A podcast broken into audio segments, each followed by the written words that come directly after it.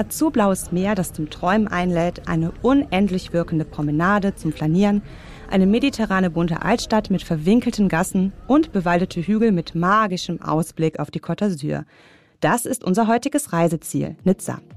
Nach pandemiebedingter Reisepause konnte ich endlich ein paar unvergessliche Tage in der französischen Küstenstadt verbringen. Mein Name ist Melanie Hoffmann und ich freue mich, dass ihr heute zuhört. In fünf Minuten um die Welt. Der tägliche Reisepodcast von Travelbook. Heute geht's nach Nizza. Los geht's mit ein paar rasanten Kurzinfos zum Aufwärmen. Entweder oder. Schnelle Fragen in 30 Sekunden. Auto oder öffentliche Verkehrsmittel? Öffentliche Verkehrsmittel. Mit der Tram oder auch dem Bus kommt man super schnell vom Flughafen in die Stadt und auch sonst überall hin. Aber noch schöner ist es, finde ich, Nizza zu Fuß zu durchstreifen. Pärchen oder Familienurlaub? Eher Pärchenurlaub, obwohl es auch für Familien, vielleicht eher mit älteren Kindern, durchaus auch geeignet ist. Entspannung oder Abenteuer? Ich würde sagen beides. Man kann hier unglaublich gut entspannen, das Meer und die Stadt auf sich wirken lassen.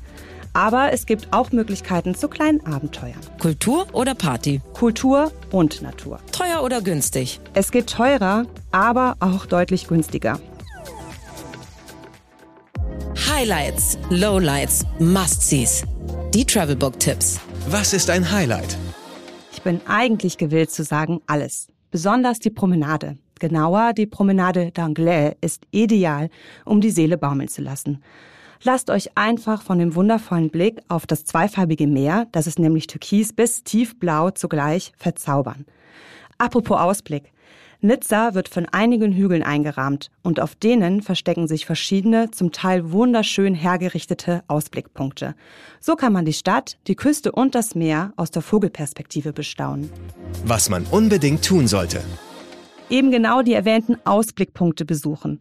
Einige kann man mit dem Auto erreichen, andere dagegen muss bzw. sollte man zu Fuß erklimmen. Ich würde jedem nur empfehlen, daraus eine Wanderung zu machen. Der Colline du Château beispielsweise ist von der Altstadt aus recht flott in einer Viertelstunde zu erreichen und belohnt mit einem schönen Park, einem Hammerausblick sowie einem traumhaften Wasserfall. Östlich vom Stadtzentrum empfehle ich noch das Fort du Mont Alban. Die hochgelegene Festung kann man ebenfalls zu Fuß erreichen. Dafür braucht man aber etwas Ausdauer. Ich würde empfehlen, daraus einen Tagesausflug zu machen. Am Ziel wartet ein wahrhaft grandioser Ausblick, der zum Verweilen einlädt. Außerdem kann man ein paar tolle Wanderwege erforschen und am Ende auf den eleganten Hafen von Nizza schauen. Geld, Sicherheit, Anreise. Die wichtigsten Service-Tipps für euch. Welche Gegend ist ideal für die Unterkunft? Das ist Geschmackssache, würde ich sagen, und wohl auch eine Frage des Geldbeutels. Ideal, weil in Strandnähe, aber auch fußläufig zur Altstadt ist die Promenade d'Anglais, die ich eben schon erwähnte. Hier gibt es sowohl Luxushotels als auch kleinere Pensionen. Und auch Apartments und Ferienwohnungen lassen sich an und in den Seitenstraßen der Promenade gut finden.